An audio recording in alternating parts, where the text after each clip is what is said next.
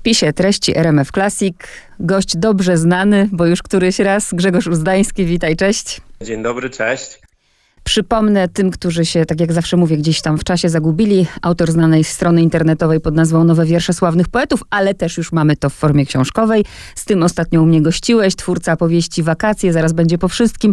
No i teraz Wypiór się pojawił. I uwaga, uwaga, za tę książkę zostałeś nominowany do paszportów polityki. Chcę cię zapytać, co się w głowie Grzegorza Uzdańskiego pojawiło? Hurra, nie wiedziałeś, co wiesz, kota wyściskałeś z radości. Jak w ogóle, czym dla ciebie jest ta nominacja? Bardzo się ucieszyłem. Bardzo się ucieszyłem. Jest szansa, że wyściskałem kota, e, łatkę. E, no i generalnie, no po prostu nie wiem, czy umiem tutaj udzielić jakiejś takiej odpowiedzi, która by była jakoś szczególnie mądra. No po prostu się bardzo, bardzo, bardzo cieszę. W sensie, no bo to jednak w sensie to jakieś takie, to, że świat jakoś uznaje to, co się pisze za dobre, jest jednak bardzo wielu osobom, w tym mnie, bardzo potrzebne. No a to jest właśnie tego typu uznanie, no i to jest super, w sensie strasznie się cieszę. A właśnie a propos tego potrzebne, bo chciałam zapytać, czy tak, tak ja myślę, że Grzegorz Uzdański już jest na takim etapie, że ty nie musisz, no właśnie, szastać przed oczami wydawnictwa nominacjami do nagród, że już jesteś na tyle, gdzieś tam wszedłeś w to środowisko, że tak ja myślę, nie, ma, nie masz żadnych problemów.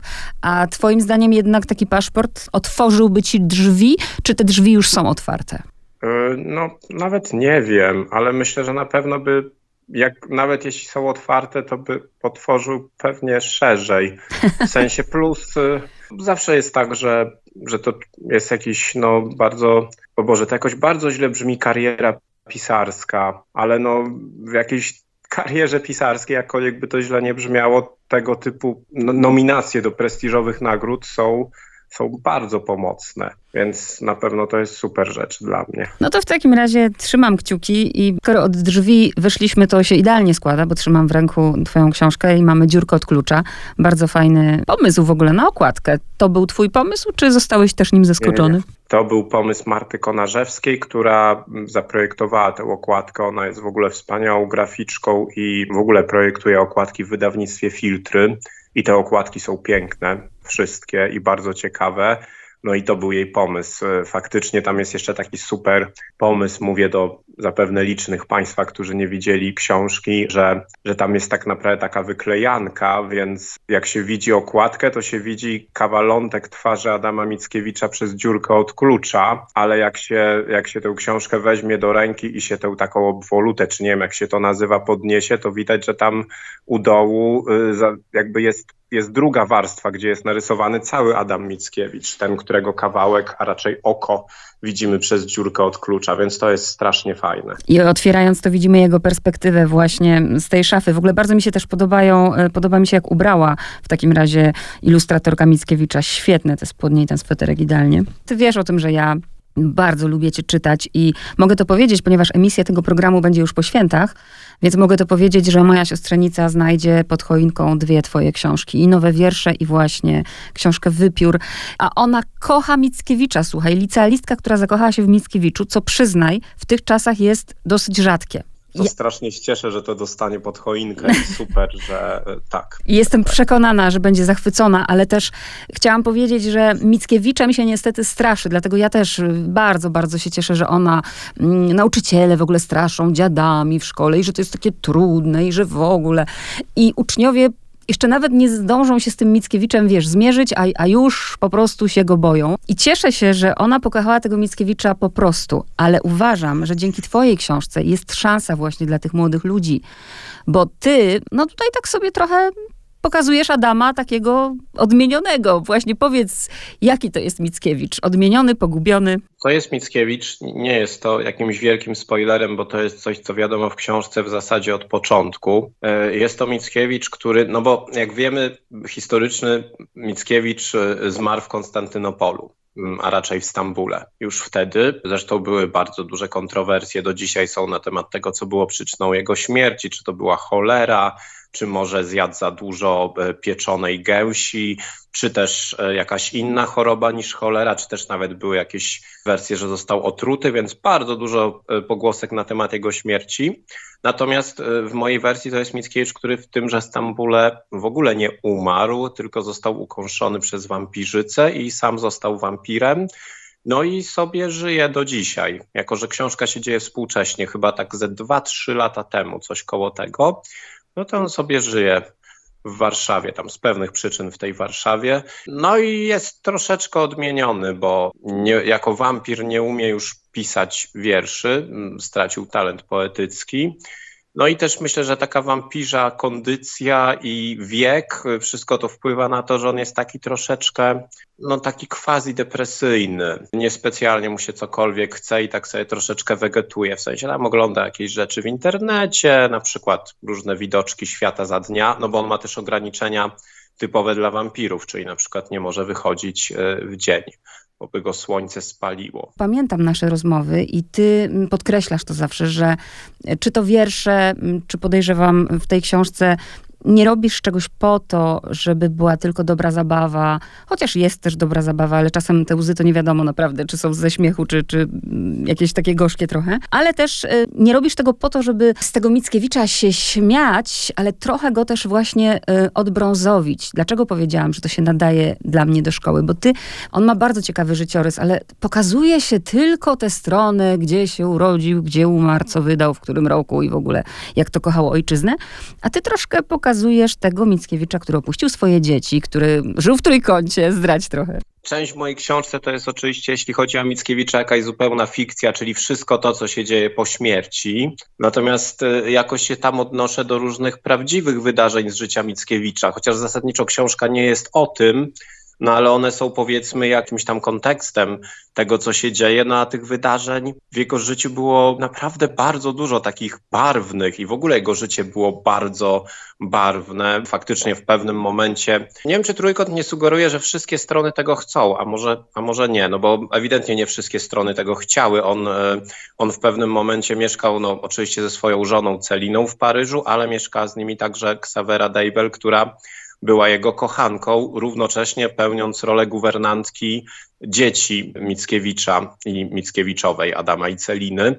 Raczej Celina Mickiewiczowa nie, to nie jest tak, że ona chciała tej sytuacji, ale troszeczkę nic nie mogła na to poradzić, więc to było, no tak generalnie jego życie uczuciowe w ogóle było bardzo skomplikowane od zawsze i on był bardzo taki kochliwy, romansowy i dużo się tam działo jeśli chodzi o te dzieci, no to faktycznie, ale to powiedzmy, że on był troszeczkę tutaj pewnie, no bo po śmierci żony on nieszczególnie się tymi dziećmi zajmował.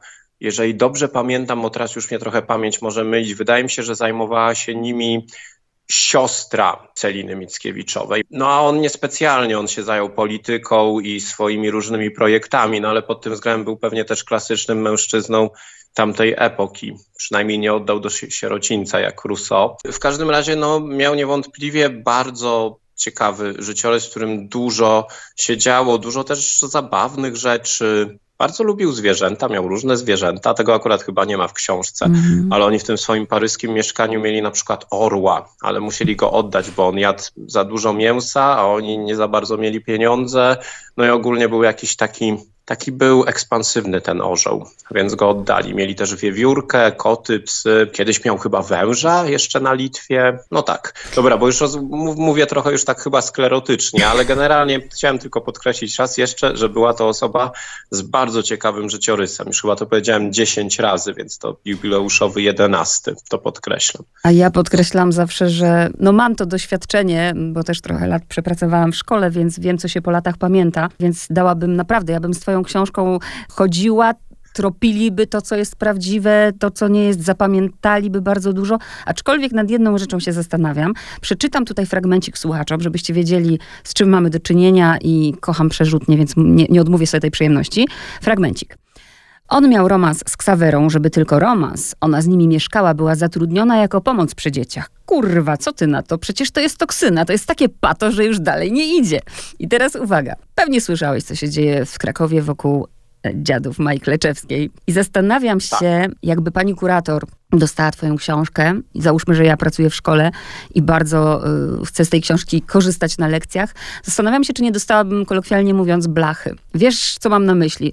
Że sporo jest w tej książce przekleństw, wulgaryzmów. Znaczy, wulgaryzmy w tej książce są, one są po prostu dlatego, że ja starałem się, mimo tego, że książka jest napisana miarami wierszowymi Mickiewicza, czyli 13-zgłoskowcem, 11-zgłoskowcem i jeszcze tam czymś tam jeszcze, już nie będę wchodził w szczegóły, ale najwięcej jest 13-zgłoskowca i 11-zgłoskowca, no to równocześnie ja się starałem, żeby postacie mówiły bardzo naturalnym językiem i takim językiem, jakim te osoby, znaczy podobne osoby faktycznie mówią. No i tam jest poza Mickiewiczem dwójka głównych bohaterów, to jest para, ona się nazywa Marta, on Łukasz i oni mieszkają z tym, że Mickiewiczem, on jest ich współlokatorem troszkę takim narzuconym. I oni są ludźmi dosyć młodymi, mają powiedzmy, nie wiem, myślę, że są pod trzydziestkę albo coś w tym, coś w tym guście. I takimi ludźmi, no powiedzmy, tak jak znam wiele takich osób, tego typu osoby faktycznie w życiu prywatnym rozmawiając przeklinają. To jest coś, co też się myślę bardzo zmieniło w porównaniu no, no, do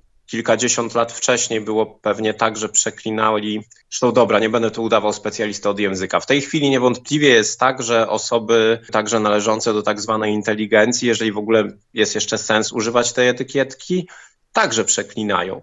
No i po prostu te przekleństwa dla mnie nie były żadnym celem samym w sobie, że muszą być przekleństwa, tylko po prostu y, były one elementem tego, że starałem się, żeby i Marta, i Łukasz, i tam jakieś pojedyncze inne postacie w podobnym wieku, które się pojawiały, żeby te wszystkie postacie mówiły naturalnie. Znaczy mnie nie no musisz tak. do tego przekonywać, tylko zastanawiam się, czy to, co teraz powiedziałeś, przekonałoby panią kurator. Możliwe, że nie, ale no generalnie... Tutaj namawiam nauczycieli, naprawdę namawiam. Z licealistami ja już spokojnie. Znaczy nie, Boże, Boże, ja nie mogę namawiać sam, co to, przepraszam. Tak się przyłączyłem do ciebie, ale właśnie zdałem sobie sprawę, że właśnie namawiam, żeby omawiać moją książkę na lekcjach języka polskiego, co jest jakimś po prostu koszmarną megalomanią, więc wycofuję to, co powiedziałem. Ale ja mogę to powiedzieć i powiem ci, że gdybym pracowała teraz w szkole, na pewno. Kto bardziej depresyjnie wpływa na kogo? Czy Marta i Łukasz na Adama, czy Adam na nich? Ja myślę, że jednak on na nich, ale ich depresja jest może taką, z którą łatwiej się nam, znaczy nam, trochę dziwne było, trochę niejasne jest to nam, ale ich depresja, z nią się może łatwiej utożsamić, bo no, trochę trudno się utożsamić z depresją kogoś, kto jest mającym zaraz ile, no około 200 z kawałkiem lat e, wampirem, nawet ze sporym kawałkiem, bo to jest od 1798, czyli no około 220 lat, więc to jest może trudniejsze, a, a, a z jakimś takim, z tym, że ja słowa depresja używam tutaj potocznie, nie klinicznie, w każdym razie z gorszym stanem kogoś, kto na przykład żyje w związku, który ma ewidentny kryzys i nie jest zadowolony ze swojej pracy i ogólnie z różnych rzeczy w swoim życiu, no to być może części z nas jest się łatwiej z tego typu depresyjnością.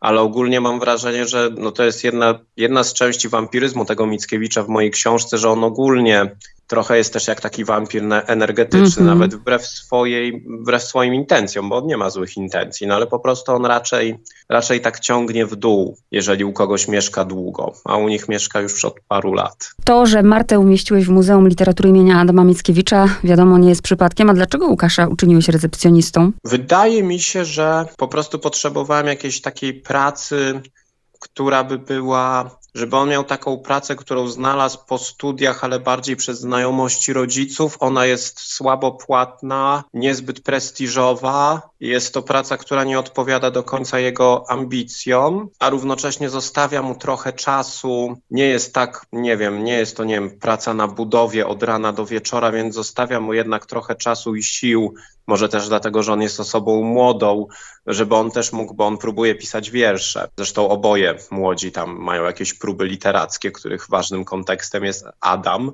No jakoś tak mi to pasowało. Już szczerze mówiąc nie pamiętam, ale na pewno się skonsultowałem ze swoją dawną uczennicą, bo ja uczyłem w gimnazjum wiele lat z kolei i po prostu znale, poszukałem sobie na Facebooku i okazało się, że ona pracowała jako recepcjonistka w takiej klinice w pewnym momencie, więc dostałem know-how na temat mm -hmm. tego, jak tam wygląda, który mogłem sobie potem użytkować. To jest i tak takie super, że oni mają właśnie jakiś taki, wiesz, poza tą pracą i taką egzystencją właśnie jakiś taki sens. Y, chociaż jest ten moment, kiedy on otrzymuje kolejny raz tam pismo z wydawnictwa, to zastanawiałam się, czy piszesz też o swoich doświadczeniach. Czy takie już za sobą, y, może już teraz nie masz, bo jak już pisze Grzegorz Uzdański, to wiadomo, ale pewnie nieraz taki list dostałeś, co? Nie no, wiele razy, a teraz też y, w sensie, no ja bym też nie przeceniał swojej jakiejś pozycji na razie. Na pewno jest ona lepsza, ale w każdym razie no, wiele razy mi się różne wydawnictwa nie chciały wydać różnych moich rzeczy, a zresztą wypiór też, zanim wydawnictwo Filtry jakby się zgodziło i chciało go wydać, to parę wydawnictw odmówiło, więc, więc to, to też nie zawsze tak, nie jest już tak zawsze gładziutko. Natomiast no, fakt faktem jest to na pewno doświadczeniem wielu młodych twórców i twórczyń, że gdzieś tam wysyłają i wydawnictwa nie odpowiadają albo odpowiadają negatywnie. No na pewno ta Marta i ten Łukasz, oni mają na tyle ten swój kapitał kulturowy, że faktycznie mają ten taki wymiar życia, że coś tam próbują tworzyć, ale to, na czym mi też zależało, to właśnie to, żeby im to nie za bardzo wychodziło. W sensie oni z jednej strony mają tę odskocznię, ale mogą też mieć takie poczucie, że ta odskocznia jest ogólnie nieudana, mm -hmm. bo ona próbuje napisać powieść, która i ma jakiś blok i nie potrafi tej powieści skończyć. On z kolei pisze wiersze, których nikt nie chce wydać, więc ostatecznie nie jest to jakieś za, za wesołe wszystko. A jeszcze do tego Mickiewicz, który absolutnie tutaj y, nie tchnie właśnie tym optymizmem, wręcz przeciwnie, patrząc na niego może się odechcieć. A powiedz, o co ci chodziło, o ile w ogóle chcesz powiedzieć, bo to są też tylko moje przypuszczenia. No bo świetnie się też bawisz przeszłością i, i tym, co jest teraz i, jakby iść za Łukaszem, który mówi, chyba ta lewicowość mu się wyczerpała. Czy ty też tak, wiesz, wsadzasz troszkę swoje trzy grosze w to, co się dzieje teraz w Polsce? No bo traktujesz to z przymrużeniem oka, ale jednak wychodzi na to, że leży ci to na sercu i jest to dla ciebie ważne. Tak, no na pewno jest to dla mnie ważne, aczkolwiek e, trochę się chyba może tak, zacznę od tego, o co chodzi z tą, że lewicowość się wyczerpała, no bo oni mówią o Mickiewiczu, który za życia a zwłaszcza w późnym okresie swojego życia, był jak na ówczesne standardy bardzo lewicowy bardzo postępowy. Wydawał czasopismo, które się nazywało Trybuna Ludów, miał różne naprawdę bardzo postępowe pomysły dotyczące równości braterstwa narodów, równości płci, tego jak należy traktować osoby no nie wiem, robotnicze i tak dalej. To może nie był jakiś mega lewicowy, ale na pewno był, no w sumie jak na swoje czasy i swoje środowisko bardzo myślę. I był też no naprawdę takim działaczem, w sensie, czy to w dosyć dziwacznej sekcie Towiańskiego, o której teraz już nie będę długo gadał, żeby mm -hmm. się nie mhm. rozgadywać, czy też w innych inicjatywach, on naprawdę działał, a to próbował założyć Legnat dwa legiony zakładał. Podczas zakładania drugiego właśnie zmarł w tym Stambule, a to właśnie ta trybuna no, dużo robił. A ten Mickiewicz, który jest w mojej książce, no to właśnie on jest już zupełnie wypalony i nic nie robi w sensie działalności. I to mi jakoś pasowało do tego, że on jest wampirem i że jest stary. No bo miałem takie poczucie, że to musi mieć jakiś wpływ na psychikę. Oczywiście nie mamy pojęcia jaki, ale wydawało mi się, że, no, że, że na przykład taki. Mhm. Y, I może przez to, dokonując tego wyboru, troszkę uciekłem od takiej politycznej powieści, nie wiem jak to powiedzieć, no bo gdyby on się nie wypalił, a w sumie to tylko ode mnie zależało jako od autora, tylko był równie dalej, że tak powiem, bojowy, no to wtedy mógłby się zderzać z różnymi sytuacjami w Polsce i coś próbować zmienić ale chyba to była dla mnie bardzo trudna wizja, jak to zrobić, jak to pomieścić. On jeszcze jest wampirem. No było bardzo trudne. Ale czytając Więc na poziomie meta, można sobie to przyłożyć do sytuacji, która się dzieje. No na pewno jest tak, że on jest troszeczkę wyostrzeniem, ten Mickiewicz, tego, co mogą czuć czasami Marta i Łukasz, bo oni są takimi ludźmi trochę jak ja i trochę moich znajomych, którzy mówię teraz o sobie i o swoich znajomych osobach, że my jesteśmy osobami no właśnie lewicowymi i różne rzeczy, które się w Polsce dzieją, się nam nie podobają, a równocześnie mamy poczucie, że tak naprawdę w celu, znaczy to my jest znowu takie mocno chybotliwe i nie do końca wiadomo o kim sam nie wiem, o kim mówię, ale myślę, że parę moich znajomych by się mogło pod tym częściowo przynajmniej podpisać, że że mamy takie poczucie, że ostatecznie robimy o wiele za mało. Mogłabym się pokusić i powiedzieć, że to jest, nie wiem, powieść, bo mamy tu po prostu świetną historię, ale tu się znajduje wszystko. E, I dziennik, i dramat, i Justyna Jaworska podpowiedziała od razu, że poemat dygresyjny jak najbardziej. Czy ty Może masz jakąś nazwę dla tego? W sumie ciężko mi to przyporządkać. Ja bym najbardziej jednak powiedział chyba, że to jest powieść, w tym sensie, że, że no jest to wydane dzisiaj i jest jakąś formą powiedzmy epicką, czy tam fabularną, czy jakkolwiek się to tam nazywa. No tak samo jak na przykład wydaje mi się, że takie rzeczy jak, jak Paw Królowej Doroty Masłowskiej też były chyba nazywane powieściami. Nie, że się tutaj porównuje, albo że też są też zupełnie, ale chodzi mi o to, że jest taka forma poetycka, która równocześnie, no a, a można by było też po prostu powiedzieć, że to jest poemat dygresyjny albo epicki, też by od biedy pasowało, chociaż tam są też fragmenty prozą. Generalnie to nieliczne, ale są. Więc to jest takie dosyć różnobarwne, jak chodzi o formy. Dlatego wolę już to, to sobie upraszczać i mówić po prostu, że to jest powieść ale wiadomo, że jest to bardzo pod tym kątem nietypowa powieść, mm -hmm. no bo mhm. napisana wierszem. I ty też jesteś muzykiem, z tego co pamiętam. Ty grasz na czymś, czy śpiewasz, tak? Śpiewam. No, nie jestem żadnym muzykiem zawodowym, ale faktycznie śpiewałem najpierw w zespole Przepraszam, teraz w zespole Ryby, no i tak. Więc, bo mnie to ciekawi, tak. jak ty pracowałeś nad, nad tą książką. Dla mnie to była, słuchaj, ja sobie czytałam tę książkę na głos to ma swoje tempo i właśnie to trzeba mieć jakiś do tego słuch. Ja wydaje mi się, że mam w, w miarę słuch, jeśli chodzi o te wszystkie rzeczy poetyckie typu akcenty i liczba sylab i tak dalej. W sensie, że, że to słyszę dosyć dobrze, też pewnie to sobie wyrobiłem czytając dużo rzeczy. I na przykład jest tak, że ja zasadniczo bardzo rzadko liczyłem sylaby, bo po prostu raczej to słyszę, czy to, mm -hmm. czy to, czy to jakby dział dobrze brzmi, czy nie. Czasami się zdarzało, że coś mi się pochrzaniło, bo no nie wiem, na przykład, bo ja tam na przykład używam i 13-zgłoskowca i 11-zgłoskowca. I jak nagle przechodziłem z jednego w drugi, no to mogłem być jeszcze mieć w pamięci ten pierwszy i nagle mi się już wszystko mieszało i na przemian było 13 sylab i 11 i wtedy trzeba się było zatrzymać i coś policzyć na spokojnie, ale zasadniczo raczej jest tak, że no po prostu, no też ja chyba bardzo dużo czytałem i pana Tadeusza i innych tego typu rzeczy napisanych tymi regularnymi miarami, gdzie też te akcenty są jakoś specyficznie rozłożone tak. i myślę, że jestem do tego przyzwyczajony. W tym sensie, że po prostu trochę to słyszę czytając, tak jak pewnie dużo osób, które dużo czytało tego typu tego typu wierszy i tego typu poezji. Jak ty powiedziałeś właśnie, że nie musiałem sobie liczyć, to ujmę to tak, że to słychać, że ty słyszysz. O, w ten sposób. Piszesz, że na poszczególnych obszarach występowały na, nazwy upiór, wypiór, wąpierz, wampierz lub strzygoń. Wybrałeś wypiora, bo... Bo mi się podobał. Kretyńska odpowiedź. Zaraz ją spróbuję odrobinę y, y, rozwinąć, y, żeby nie była aż taka ogólnikowa.